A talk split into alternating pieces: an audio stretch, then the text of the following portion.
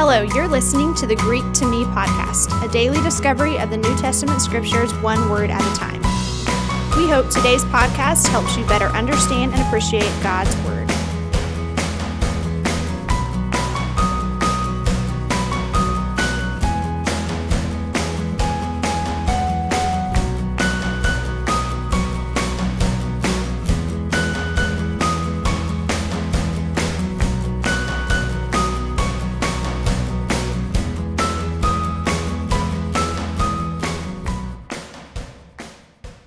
January 1, Apologia. In 1 Peter chapter 3 verse 15, Peter writes, "But in your hearts honor Christ the Lord as holy, always being prepared to make a defense to anyone who asks you for a reason for the hope that is in you, yet do it with gentleness and respect." I love this word apologia. If you listen closely, you might hear the word apology uh, that we use in English in sort of a different way. Uh, in English, we think of an apology as uh, saying sorry for doing something bad, but we might should think about it in this way in terms of how the word formed um, as an explanation, perhaps. We, we make an apology, and in so doing, we uh, in our context, might say sorry, but in so doing, we make an explanation, perhaps explaining why we were thinking the way we were thinking when we did the thing we shouldn't have done. Because after all, this is where we get our word apology, this word apologia. But here in the Greek, as Peter writes it, and as it's, it's plainly translated, it's uh, better uh, translated as it is here as defense. And so here Peter is using this word to explain that the Christian should be able to explain what we are thinking whenever we say that we are Christians. That we should be able to explain what we uh, were thinking when we claimed Christ and said that we have hope in Him. And so I love this that this is a letter to uh, all Christians, not a letter just to pastors or those who would be uh, an apologist on a, a, sort of circuit of uh, traveling and, and explaining the reasons and the deep, profound truths of the Christian faith. No, this is for every Christian, young and old, that we'd be able to, and increasingly so, to give more and more of a, a reason for our faith as we grow. Maybe as a young believer, this is through the help of catechism, question and answers, learning the fundamentals of our faith.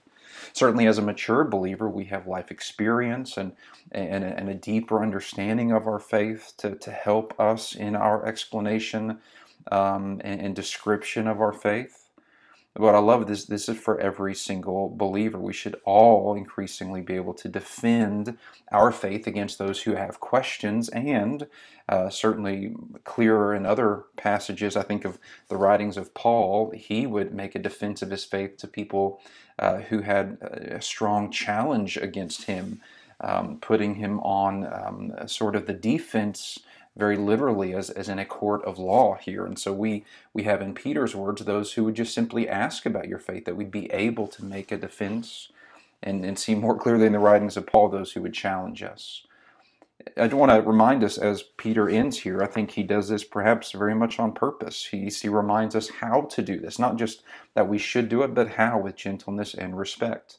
Paul uses the phrase with patience and teaching in the same vein of, of defending our faith and being a witness for Christ. We might be tempted to believe that our uh, apology or our defense of the faith is up to us to compel, to convince someone to believe is riding on our ability uh, to explain or describe our faith. When the truth is, as dogmatic as we might, uh, you know, feel the, the impulse to be at times, that we are ultimately to trust the work of the Holy Spirit in someone's heart and mind to believe.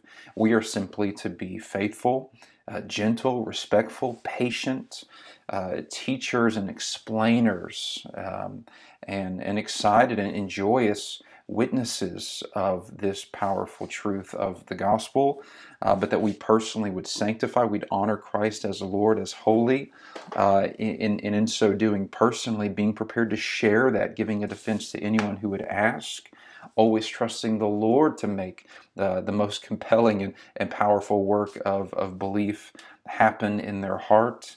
Um, and in the meanwhile, trusting Him to do that, we are free then to do it gently respectfully and out of love and true concern for that person. So, a great word for us to know here in the Greek language apologia, making a, a speech in defense of or a verbal defense of our faith. So, let's uh, be Christians who are increasingly growing in our uh, not just ability, but but commitment, our dedication to be those that, that anyone with questions and, and even be prepared to answer those who would challenge us. But certainly those with sincere questions could come to us and we would be prepared to give um, a faithful and clear defense of our faith.